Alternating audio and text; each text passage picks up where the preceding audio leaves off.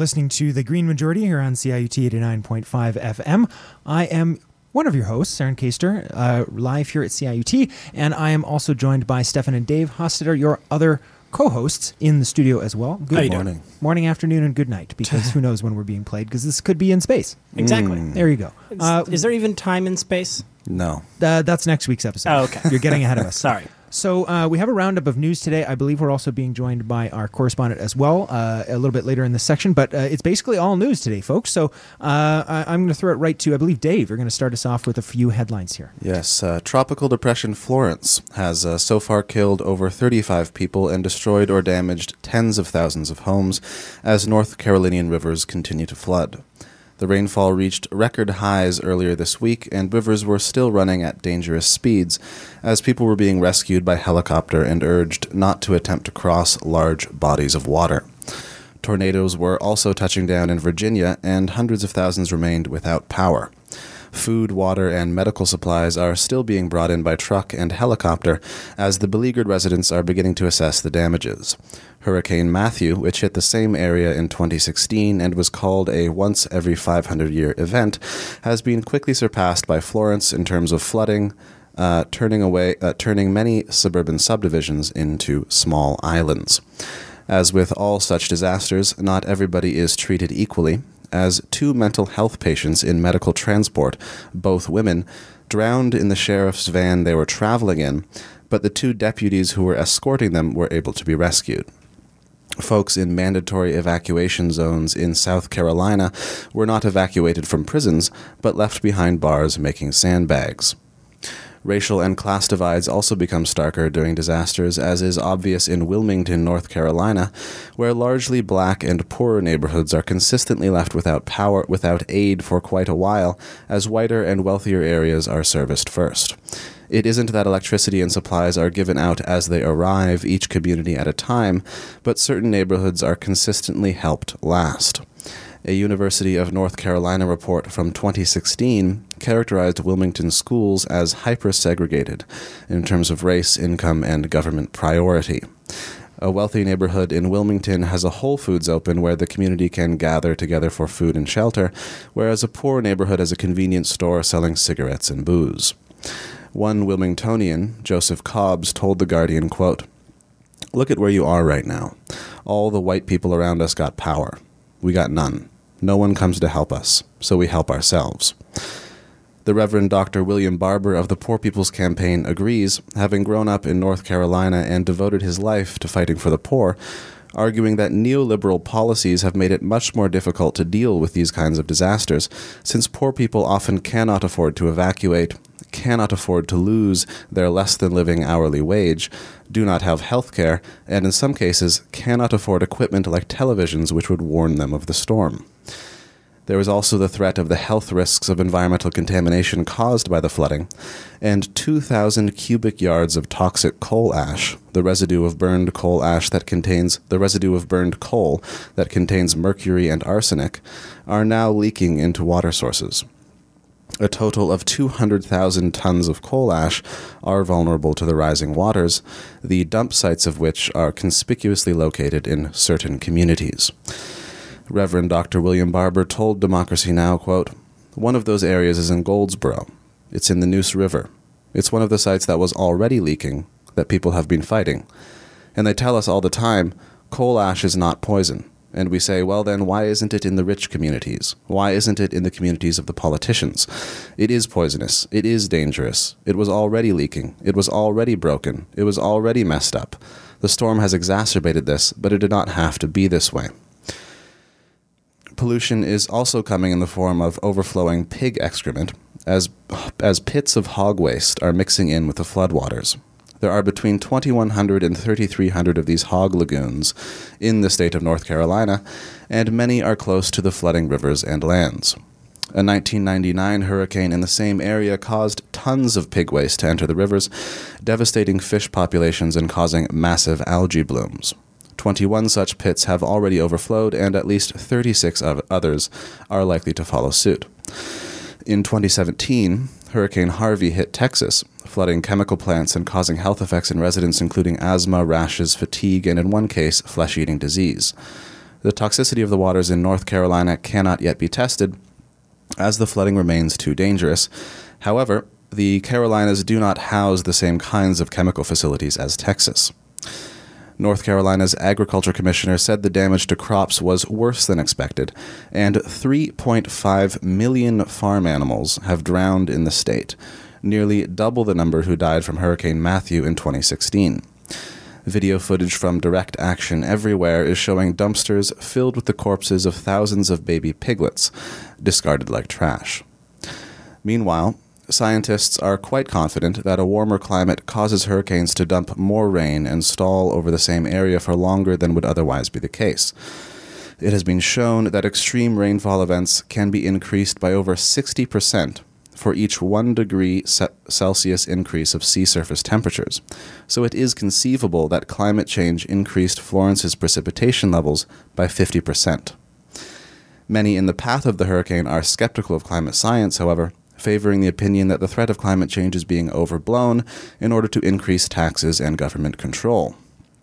Indeed, while 97% of scientists are in agreement about man made climate change, 51% of Americans do not think humans are causing it. To quote Reverend William Barber speaking on the Republican establishment, anybody who denies climate change is a fool and it is foolish to do it because your denial of climate change, your denial of health care, your denial of living wages, your denial of environmental protection devastates the poor before storms ever come, and then there is an additional devastation on top of it. Yeah, thank you.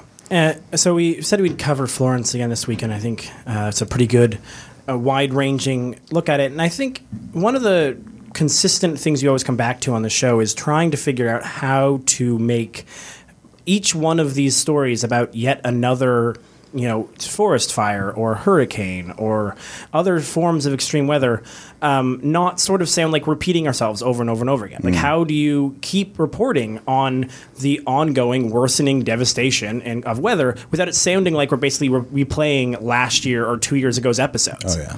I was going to say though, Ste- you should be careful about saying that sort of thing, Stefan, or people might start to like wonder if we're replaying episodes. Well, exactly right. Like, like go back and listen to Today's an episode. Today's date is can is there a radio equivalent of holding up a newspaper? Right. Exactly. Yeah. Today's date is Friday, September twenty first, two thousand eighteen. Mm. Um, at least when we're reporting this, and that's that's part of it, right? Is part of it is that like the it it is consistently the, one of the big questions is how on earth do we somehow get people to feel and experience uh, the existential threat that climate change is, and and these megastorms do provide opportunities to convey that kind of conversation, to bring that conversation forward, and and in in this kind of reporting, it's clear that like the the devastation and the impact is so wide ranging and, and, and, touches so many parts that there are little bits of of this uh, that we're able to we're able to you know that are that are new. Each each devastation does have some new little pieces to it, but ultimately there are some overarching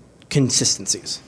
Uh, you know the the it is so consistently true that you know that, that wealthier parts of the uh, parts of uh, parts of the counties are, are, are better off and less devastated than than less wealthy parts, mm-hmm. uh, which is arguably what made Hurricane Sandy specifically somewhat uh, somewhat somewhat different because it you know because it made landfall in such, in such rich areas mm. Uh, that there was a level of which that sort of even the establishment felt it a little bit. You know, your your your second home got destroyed, uh, or the or the bottom part of Manhattan was flooded, whereas often here, you know, it, the, the the people who have the means are able to put sandbags around their place and, and, protect themselves in a way that, that you really are not. And so it really exacerbates previous issues, uh, which is part uh, to sort of to briefly come back to something we mentioned last week.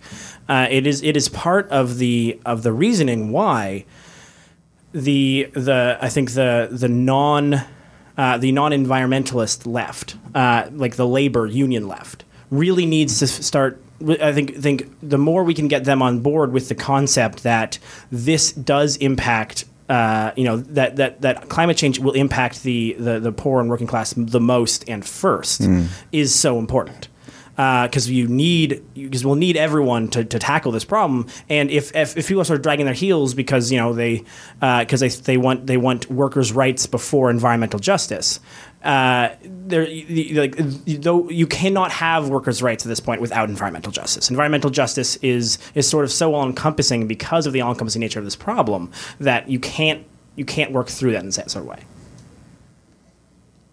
I'm sorry. Can I just really quickly want to um, underline that I have got. I, am not going to name any names or point any fingers, but I've been over the years in a number of you know various uh, environment meetings and labor and organizing for elections and whatnot. And I, I generally like to keep to the background and, and uh, enjoy a more of an observer sort of consultant type role. But I, am I'm, I'm in those rooms occasionally, and and I have to say that I have experienced that uh, to a shocking degree. What you were just talking about on a wide number of occasions, and it just seems to me that often uh, these are folks who have been uh, sort of lifelong union members. They've been in the labor movement in sort of the esta- not establishment left is in like when I normally mean that, but I mean like the sort of the established machinations of I'm an employee and I'm also a member of you know the NDP or whatever, and like that's been my life, right? I work at the auto plant, I vote NDP, and I've been or- organizing for the union and the NDP for 40 years, just as an example, right?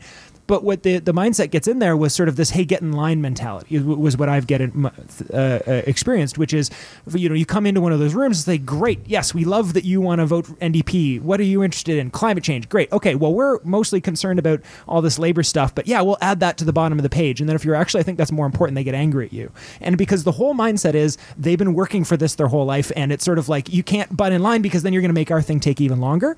Um, and I can't unpack that right now. I don't even necessarily know that I can unpack that at all, um, but it's a real problem. well, it, it's certainly it's a real problem. Yeah, it, it's certainly an interesting, and I think that's what we're seeing right now within the environmental movement. Is it's str- we're, we're currently tr- struggling. I think is an accurate term to to convey the need uh, for and, and, and I think what we, what is good news is that you are seeing uh, more efforts to work cross collaboratively. You know, the Jobs, Justice, and Climate March and the sort of the People's Climate Movement, which is trying to sort of combine you know the the the first uh, the the frontline uh, sort of uh, Indigenous and, and, racial justice folks with with labor with environmentalists all into sort of one one cohesive unit to tackle this issue because uh, that's in, in, in that is really the only way you're going to get here here because you know it's not because you know, it is it is it's so wide ranging, right? You have 3.4 million farm animals uh, have have drowned uh, in the state, uh, like, and that's that is a that is a that is a farmer's issue, uh, and and food scarcity will become an increasing issue as as climate change increases as well. Like as this goes forward, each new thing will become another part of, of the consideration. So we have to find a way to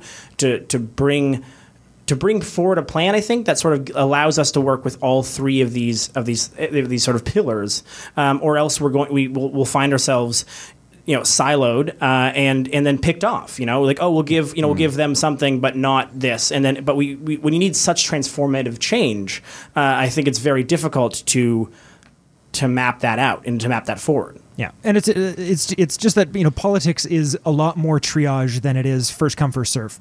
Hmm. And right now, uh, yeah, uh, sorry. if it, I don't think you have to choose between the two, I, I reject that concept. Um, but for those that do, yes, I'm sorry. Being able to survive on planet Earth is more important than the dollar per hour you're paid. Full stop. Right, and and, and that really you that you like the like that's part of and what's funny about this is that that's the sort of the, the wider range version of the argument is how you end up getting into the sort of the the conversation with with with, with more conservative environmentalists which is like I, it doesn't matter if you have jobs in a dying planet right? Like that's the you know like this is this is this is the kind of thing that should really be broad bracing. And I think if we as environmentalists are going to have to choose whether like or find you know who to who to pull on side um, to get these sort of legislations passed that as as you get closer and closer I think these types of fractions. We have, a, we have a story later that sort of identifies a little bit some of the fractions that you see as environmentalists gain sort of power. Uh, the the way you get things done becomes political you know the way you get to zero carbon will be very political and and i think that it's it, that that's the that's the next fraction, the next sort of difficult jump is that we've sort of gotten to a place right now where slowly but surely, I think the, the younger generation is finding this sort of broad based uh, pro labor, uh, pro. Um, you know, uh, pro indigenous communities and frontline communities working in pro racial justice, along with environmental messaging. Um, but I think that we're going to see this sort of interesting difficulty uh, once environment if, once environmentalism starts moving forward about how we're solving this problem. You know, uh, you, you, and, and, especially when you, when you start use, talking about using market based solutions, because environmentalists have sort of given so much of the ghost uh, up to up to the uh, up, uh, up to uh, up to the conservatives about how we solve this problem. That that now the solutions are quite conservative, and you're sort of losing people on the other side. And it's an interesting problem that we're going to have to deal with. And I'm not 100 percent sure how to deal with it.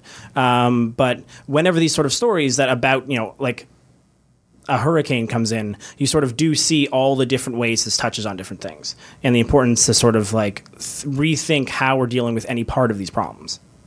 Uh, we're coming up to the end though, uh, so I don't. I think we're going to come back right uh, right off the bat with uh, with a ironic uh, ironic uh, piece about how ev- whether or not the the entire whether or not the entire Republican establishment is still happy to reject climate change, it sounds like uh, some of the companies that sort of are still funding climate denial are, are using our money to to protect themselves from the inevitability. Huh. Yeah, exactly. The nerve. Yes. uh, speaking of uh, irony, I'm going to chosen to play "Lovers in a Dangerous Time" by Barenaked Ladies. right, I think we're back. Can you hear me in there? Yes. Oh yeah. It's always a little bit nail bitey when I'm doing the tech board. um, but I believe we're not only we, we appear to be live, we appear to have sound uh, action. I think we even have Lauren. Yes, we do. I did it right. Good morning. Okay, I'm going to stop talking now. Now that I successfully got you on the line. Well, uh, thank you for joining us, Lauren Latour, of course, our internationally Canadian, international, whatever that means, uh, correspondent. Uh, and I and I give you to our, our main host. Take it away. Thank you so much. Uh, so we're going to cover two uh, two stories in this in this section. Uh, one uh, quick hit about uh, big oil stealing our money, uh, and then sort of a deeper conversation, uh, sort of I alluded to in the first section about what exactly to do about the fractioning of environmentalism as we start to succeed. But let's start with let's let's bring us all together first about all hating big oil, and then we can move on from there. Yes, so uh, big oil companies are asking the government, uh, this is in Texas, uh, to build a 60 mile seawall barrier to protect their refineries and storms from rising sea levels associated with climate change. The uh, wall does protect many homes, buildings, and ecosystems, but mostly petroleum companies, as the original proposal was scaled back in order to focus more exclusively on the interests of the industries. The federal government is therefore being asked to step in to protect the interests of oil companies based in a state that has no plan for climate change mitigation, under the rationale that the entire American economy is at risk if these refineries are put in danger. CBS News reported oil and chemical companies uh, also pushed for more protection for surrounding communities to shield their workforces, but the deputy chief of project management for the Army Corps of Engineers Upper Texas District said, quote, "Not every property can be protected, and our regulations tell us what benefits we need to include, and they have to be national economic benefits." After Hurricane Harvey, Texas sought $61 billion from Congress to future proof the state, they said. Future proof. The American Petroleum Institute argues that it already pays into various funds, and some companies do not need to pay for this protection themselves, while others claim they're looking for a free ride. This is almost That's wor- easy. It's a free ride. Yeah, well, it's, it's arguably worse than a free ride, right? It's not even just. It's not. It, it's it's literally like you invited a bunch of wolves to your party and then asked the state to build a giant wall around your party so the wolves can't get in.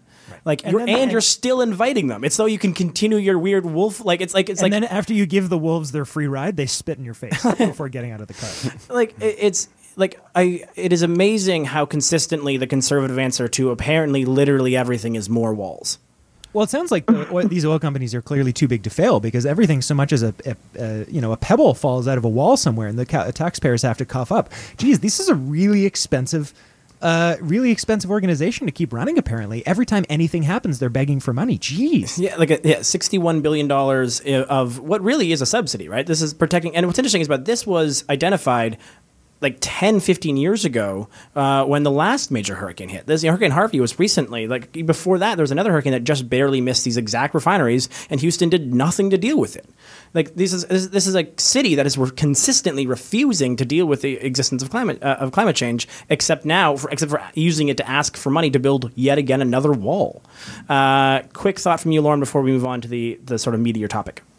Yeah, um, the phrase "too big to fail" that Saren threw out a couple moments ago um, is exactly what I was thinking when I was reading this article. This sounds painfully reminiscent of when big banks were bailed out in 2009 in response to the recession, um, instead of uh, homeowners being bailed out. Um, yeah, big oil's been deemed too big to fail, and that is a shame given the situation we're currently in. So, yeah, the, the exactly my thoughts. Yeah, yeah, too big to fail, and and also like literally causing the problem at the same time. What is it? Just mm-hmm. because you guys want to move on, I just the the other end of that too is that it's worse, right? So with the banks, the problem was they shouldn't have been in a position to be big, too big to fail, right? So the problem was we shouldn't have been here, and it really stings to bail them out, even though we really have to. We really have no choice. we, we- we being they, Right. Uh, but it really stings because they totally created the problem in the first place. Right. This is quantifiably worse because we don't have to keep them afloat. There are other options. This is a choice.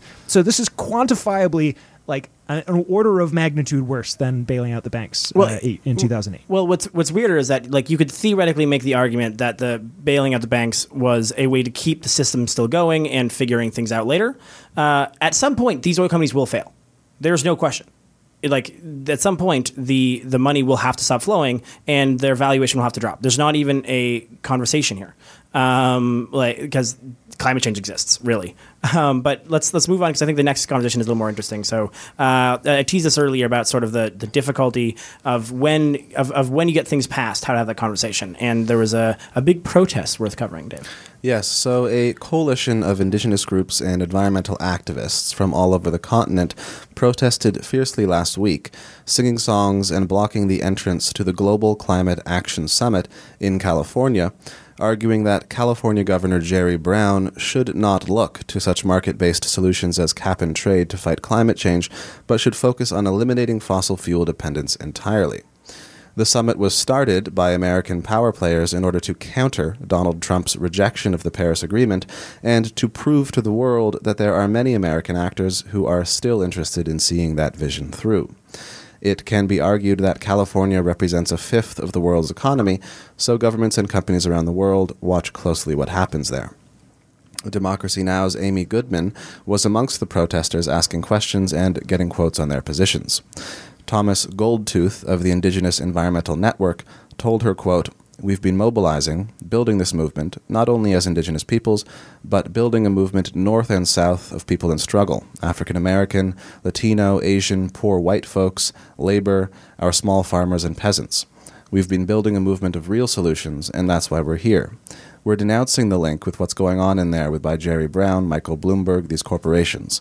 And some of them are the major polluting corporations like Chevron, for example, pushing a false agenda around privatization of air, privatization of trees, of the soil, called cap and trade, carbon offsets, market systems, carbon tax, carbon pricing.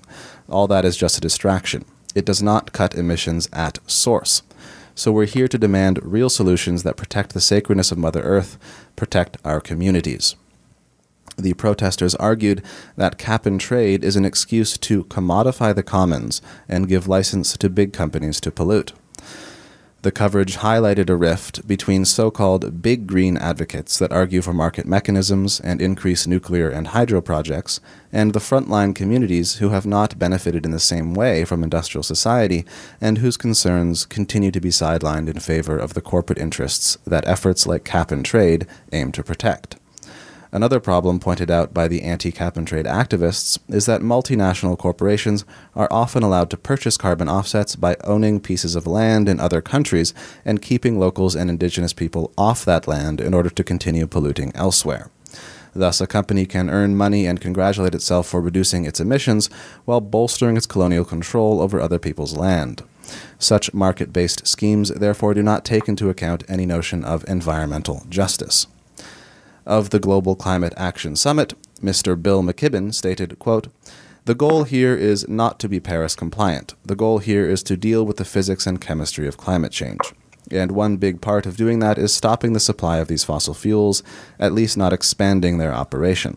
So all anybody asked was that California Governor Jerry Brown stop granting new permits and start taking out those wells that are right next to people's houses. Yeah, and so th- th- this is this is the thing, right? It's we, we live in a world in which you know here in Ontario we're bemoaning the destruction of the cap and trade program, uh, and then in, in California the cap and trade program is sort of being you know is, is is being attacked for for its for its for its flaws, its legitimately legitimate flaws, and it is it, it is consistently interesting to ask yourself sort of where where and how to walk that line. Um, but I do think there's a I do think the part of me that really strikes me is that there's a level of which it feels as if the the sort of the larger the sort of you know the Jerry Browns of this world are trying to create a world where slowly but surely the economic interest will be to then destroy the fossil fuel industry. Whereas the people sort of right there right now are like, no, no, no, no, no, we need to do this immediately and and stop digging these wells, right? It's sort of the same idea that Trudeau is sort of bringing in of like we can still have pipelines, but as long as we have a, ca- a price on carbon. Like the, this trade off seems to be happening a lot of places where as as sort of as cover for for for the consistent use of fossil fuels. The um and and so like that's the and that's that is part of the question. Like like you know what will it take for a leader to really actually sort of boldly take some, some some some true steps to to reduce to reduce emissions and reduce to reduce other things? Uh, but I'm Lauren I'm sure you have some thoughts on this one um, a couple yeah um, I think one of one of the sort of um, things that really when I was reading this piece um, really sort of just exemplified the idea that the that these leaders, for all their good intentions, really just don't get it. Uh, it was a, a small quote from Bloomberg that they featured saying, "Environmentalists protesting an environmental conference." This is like people who want to build a wall along a Mexican border to keep people out from a country that we go to for vacations.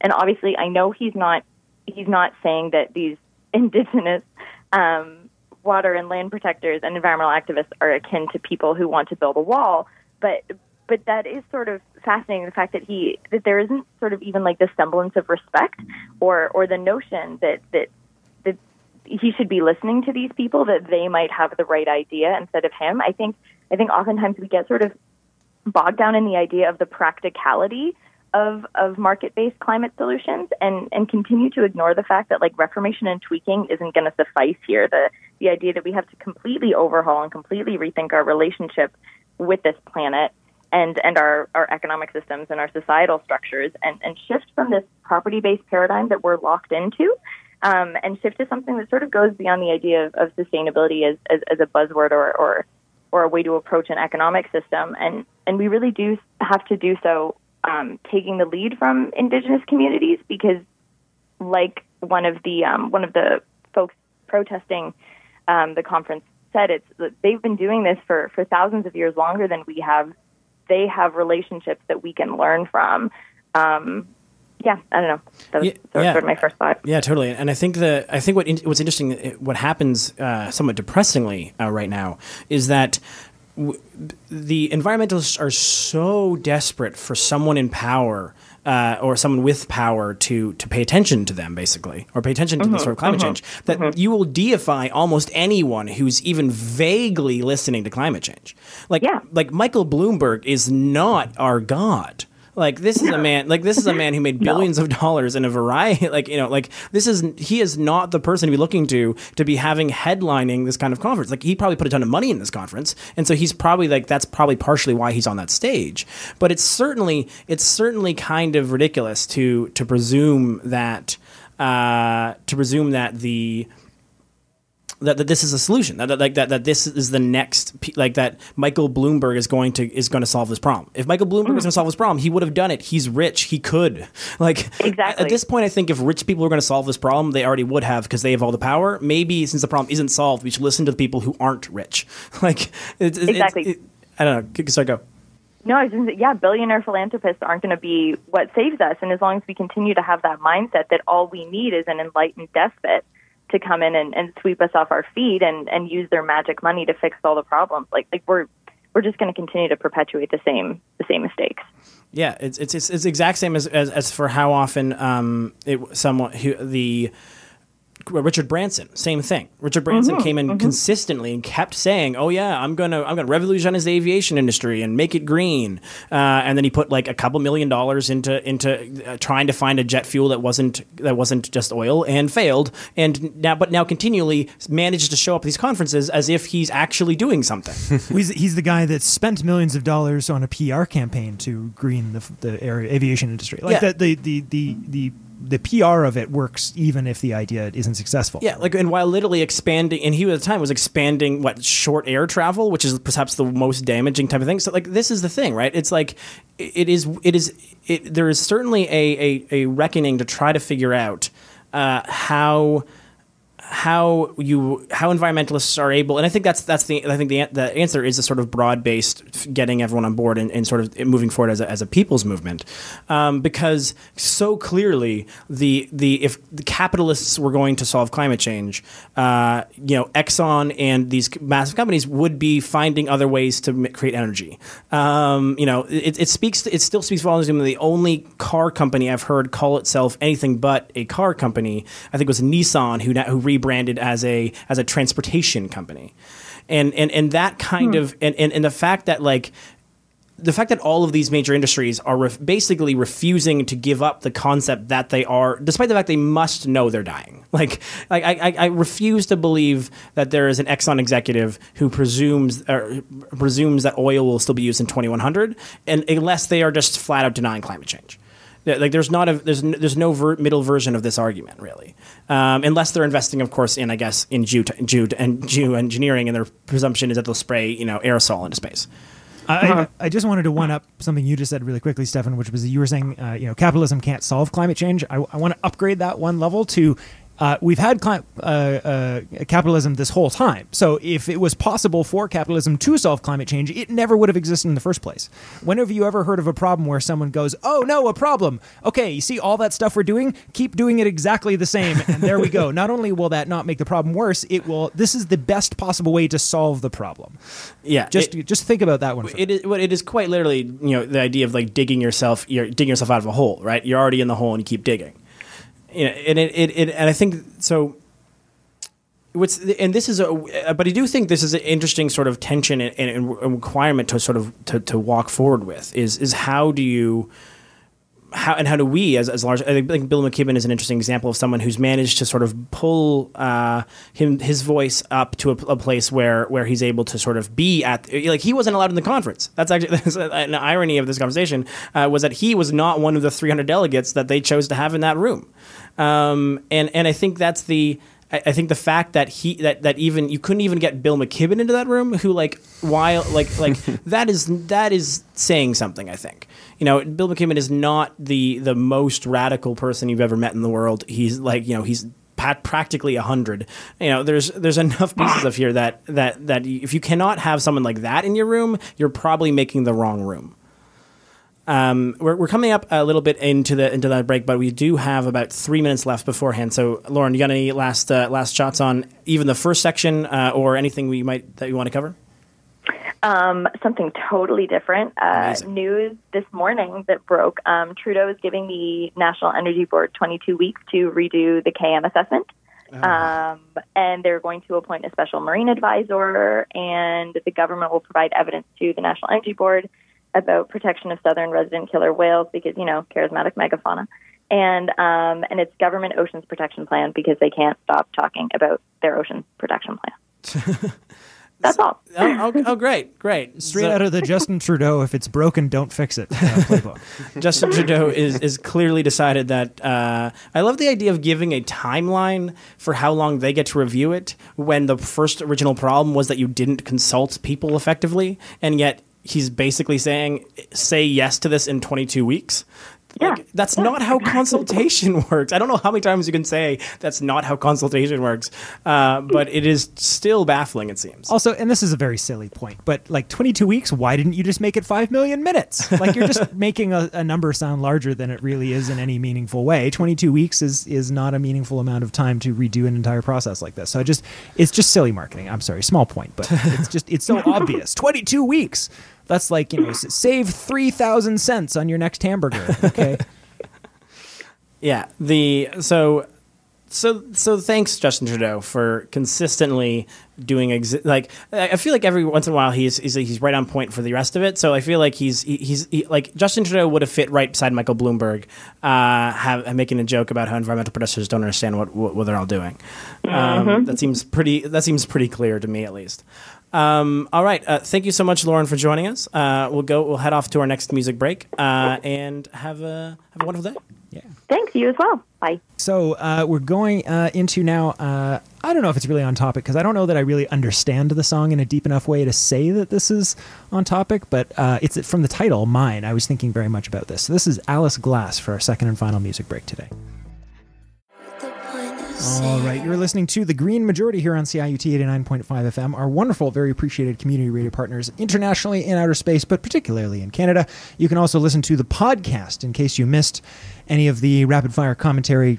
We do try and slow down, folks. We promise. Just can't, just can't help it sometimes. I sometimes. feel like you're getting better. Uh, sometimes, unless I'm doing the read-in, and then I'm actually trying to go as fast as I can because it's just kind of fun. Um, yeah, th- that was the read-in. So that was uh, All right. our music breaks. We got our last little music sec- uh, music section here, and uh, I think Dave, once again, I think the floor is yours. Yeah, we're just gonna we're just gonna do a. So we briefly mentioned uh, we briefly mentioned the very up top, up top of the show the impact of Hurricane Florence on agriculture, uh, and there's a couple other stories sort of looped into that, uh, including you know the the some floating pigs, I believe. Uh, More floating pigs. More floating pigs, uh, which is a, a great name for. I feel like that's a great name for a memoir. More floating pigs. Uh, so let's hear about. Uh, actually, no, that's second. So let's hear about the first one. Yeah. This first story is not about floating pigs. Oh, that's a shame. Uh, a new academic report from the RISE Foundation is endorsing the Greenpeace position that the EU must cut its meat and dairy production in half by 2050, saying the industry needs to reduce its emissions by 74% and its use of nitrate based fertilizer by 60% over the same period. Europeans apparently already eat more than double the dietary recommendation for meat. The study's proponents are advising the subsidization of meat for poorer people while discouraging overconsumption in general.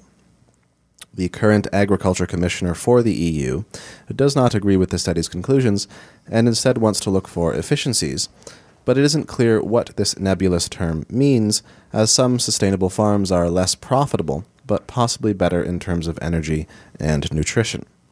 European farmers are not excited about this news, arguing that their sector is being singled out while nobody questions the need for people to fly abroad all the time for vacation. The Guardian reports that 80% of the world's farmland is currently used to feed animals whose meat accounts for only 18% of global calories. Yeah, so this is a a, a, rare uh, a rare shout out to the to the to the vegan activists who listen uh, to the show.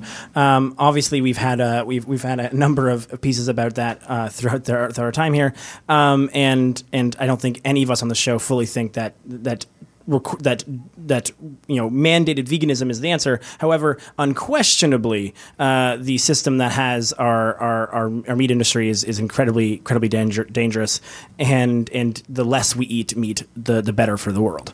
Um, and the, the the the specific thing especially I want to hear is like it's amazing how consistently people use the word efficiencies uh, to mean whatever they want.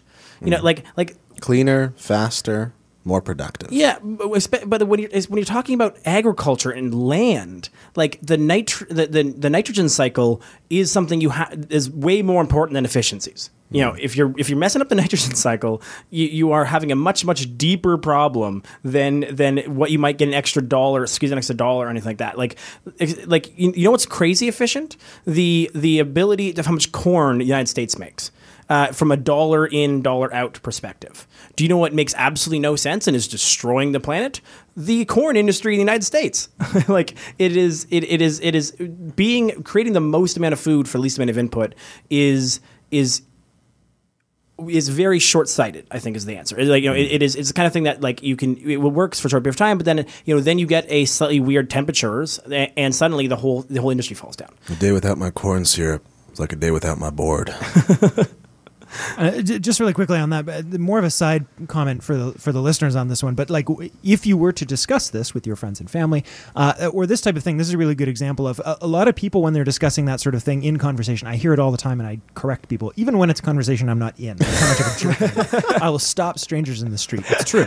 But um, but for instance, the, so the thing you just said, well, you know, it's more efficient to do this, and then someone uh, sort of on the quote unquote the left or playing the environmentalist side of that conversation will say, yes, but we have to take into account all these. Envi-. No, the answer is no because those environment like the the nitrogen uh, uh, cycle things there are costs associated with those things so the answer is no it isn't you're wrong not yes, but. And, and it's really important. It's really, really important that rhetorically to do that if you're going to have that conversation. Um, that math is math. And when, you, when you're saying something's cheaper, it either is or it isn't. And in most cases, it's actually not. And you have to say that. Just a quick personal uh, pet peeve aside. Yeah, like there's certainly like the, the the ways in which our our our, our agriculture system is being exposed and is in danger due to climate change. Are the are, are is largely in part to many of the things we're doing to try to get as squeeze every individual every the max amount of calories per dollar. Um, and and really what, what's what's clear here from this kind of study is how much opportunity there is to have so much more food if we stopped feeding it to so many animals who are keeping in these like truly uh, atrocious situations. You know like decrease meat consumption decrease the amount of factory farming that we're doing of these animals and suddenly a whole bunch of food is opened up to to be feeding to people. And and then and, and, and you're able to then it no longer matters if you're trying to get you know the max possible amount of yield every single time. And you're able to create these systems that are back into more in line with general cycles that actually restore the earth that actually repair our nitrogen cycle and actually you know and, and, and and actually work in harmony rather than you know what we're doing now is the is the is the agriculture version of basically you know stripping out all the nutrients and having to pump it in other places. And and this is the this is a serious serious problem. And so if we're looking for places where we can find extra food to use it is here. It is the meat industry. Like that is the way that is where ec- food can be used that it can be shifted into humans and we can actually find a way to, to keep prices at, a, at a, an extent. Because you can't you, know, you cannot raise prices to not allow for not allow for people to afford the things that need eat. People need to eat. But there needs to be a solution here Uh, another quick unplanned aside. I'm sorry, I didn't even flag the story because I wasn't planning on talking about it, but it, it's so relevant to what you were talking about. If you check the Green Majority Twitter feed, it's there. I didn't even pull it up, uh, but there is a major uh, uh, sandwich chain, we'll say. I don't want to give them any advertising on air. Um, that uh, has been doing fabulously well and apparently completely sold out and, and none left. And it was a smashing success for their new um, like veggie burger that tastes like real meat. Theoretically, I can't say that it does. I can't say if it's good, but just as far as like a market point of view, these things are happening and it seems like they're popular. yeah oh yeah Uh, stay tuned. Like we'll talk about it more later, but I just wanted to mention as we pass by. Yeah, totally. Uh, all right, so because we don't want to miss the opportunity to talk about more pigs, uh, let's get there. Yes, a uh, in another piece of sorry news for European farmers, an outbreak of African swine fever is ravaging pig stocks in several nations, as the virus is very hard to kill, and once detected, an entire herd of pigs has to be slaughtered. Over 600,000 pigs were culled in the last two years to try to stem the movement of the virus, but it has nonetheless made it into China, which is home to half of the world's pigs. China's appetite for hogs has ramped up industrial practices, which have led to huge green blooms in some of its most famous lakes in a process called eutrophication.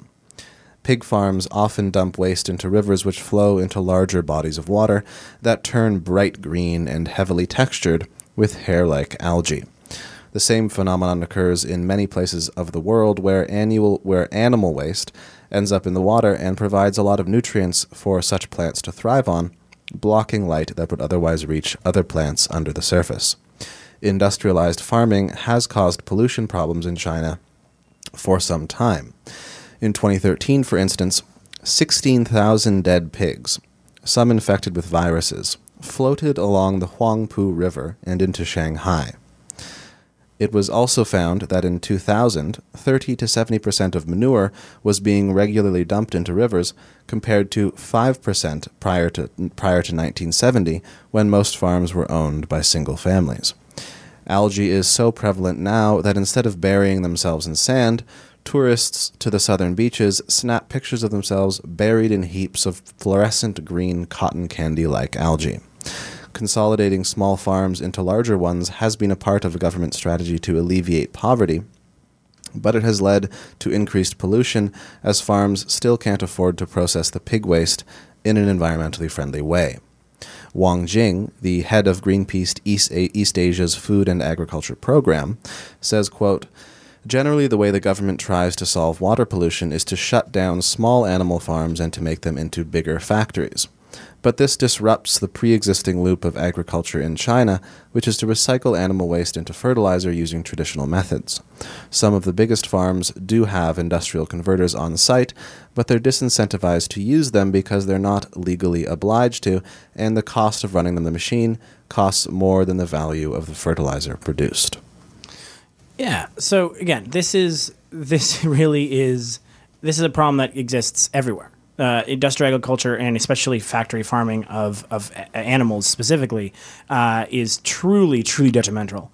And and the uh, the the amount of how difficult it is to get rid of that waste and all the the, the, the cascading implications uh, of, of of cheap uh, cheap meat is is are, are far reaching and incredibly damaging, and and that is that re- that is that is true. Um, it- specifically when they are farmed in this sort of industrialized way, uh, you know, there's there's certainly it has been clear over history that, that humans have been able to to, to to you know to have access to to meat from other animals in, in, in ways that are that is much more you know connected to the community, and you certainly see that still to this day in many indigenous communities.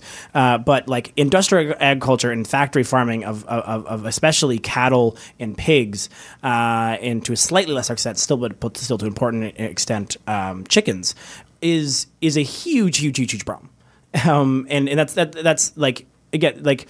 I think when we start actually dealing with climate change, like truly dealing with climate change, there are going to be a bunch of cascading effects of how we're going to then resolve a lot of the problems of this world. You know, as as food becomes more expensive because of because of the fact that you know uh, that solving climate change requires you know prices of energy and stuff like that go, to go up, um, or at least that price of transportation to go up because of because of the ways we're doing it the solution's going to have to be something else has to give and i think this is going to have to be that giving up this concept that everyone is entitled to a $2 hamburger is is a is is, a, is probably the answer there um, you know if there's there's certainly other ways of doing it you should consider it as, a, sort of the factory you know the factory created meat and stuff like that maybe but i'm not that's sort of way so far off i don't really even feel like it's worth talking about It, it's been about a year, but t- technically somebody's still spending millions of dollars. Uh, it's a year since we've heard anything about it, but it is technically someone's still spending millions of dollars growing actual meat from cells in a lab. Oh, yeah. that Those mounds of flesh. Yeah. Uh, I still say I would totally be fine with that. I'd be down for that. Yeah, it's like it's certainly it's certainly an interesting opportunity. Um, and speaking of technology, we have two slightly more positive stories uh, about things, interesting technology that exists now that is probably still way too far away off to bet on, but uh, but at least is interesting nevertheless.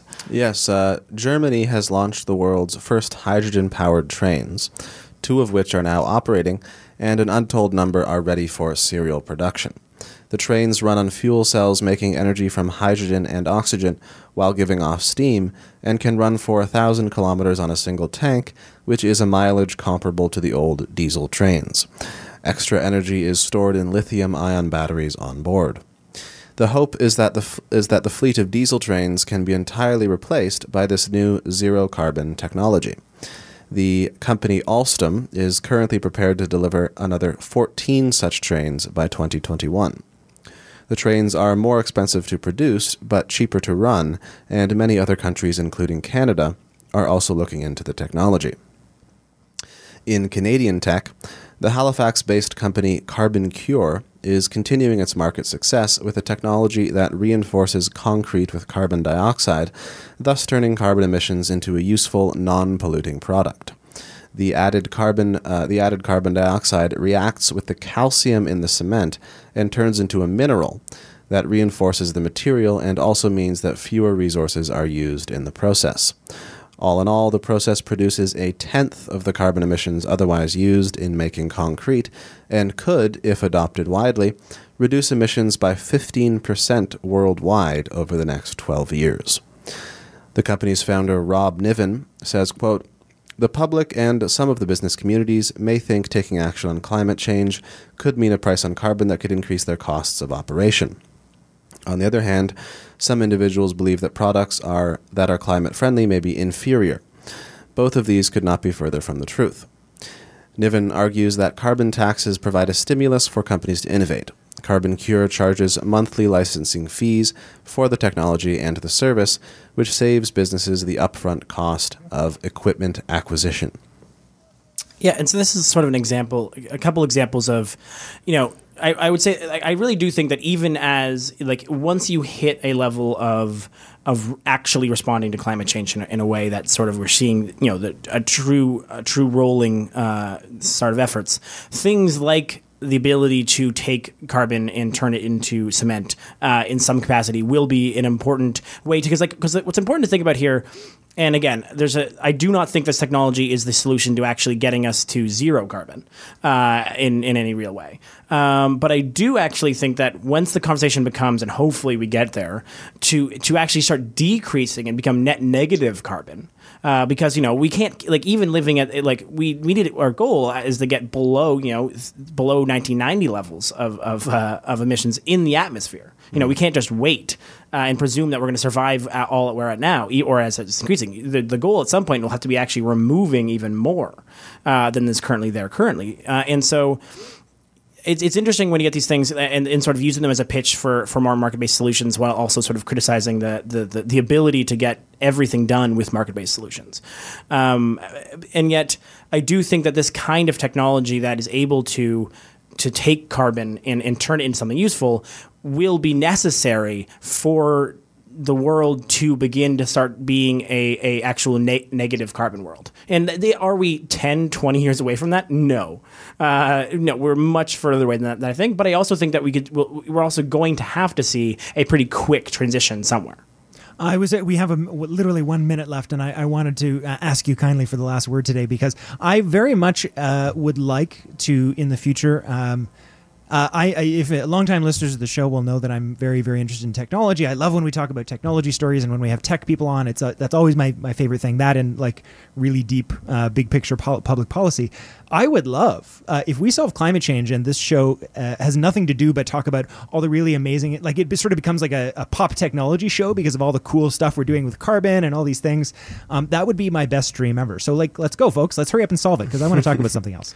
technical last word, Stefan. Technical last word for me, just because uh, uh, reporting this morning in depressing news uh, that the Duke Energy says a dam is breached at a plant in North Carolina, so coal ash may be flowing into Cape Fear River.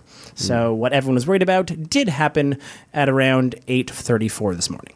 But I'm sure it's fine. I'm Have sure a good fine. green week, folks. Thanks for listening. We'll talk to you real soon. Cheers.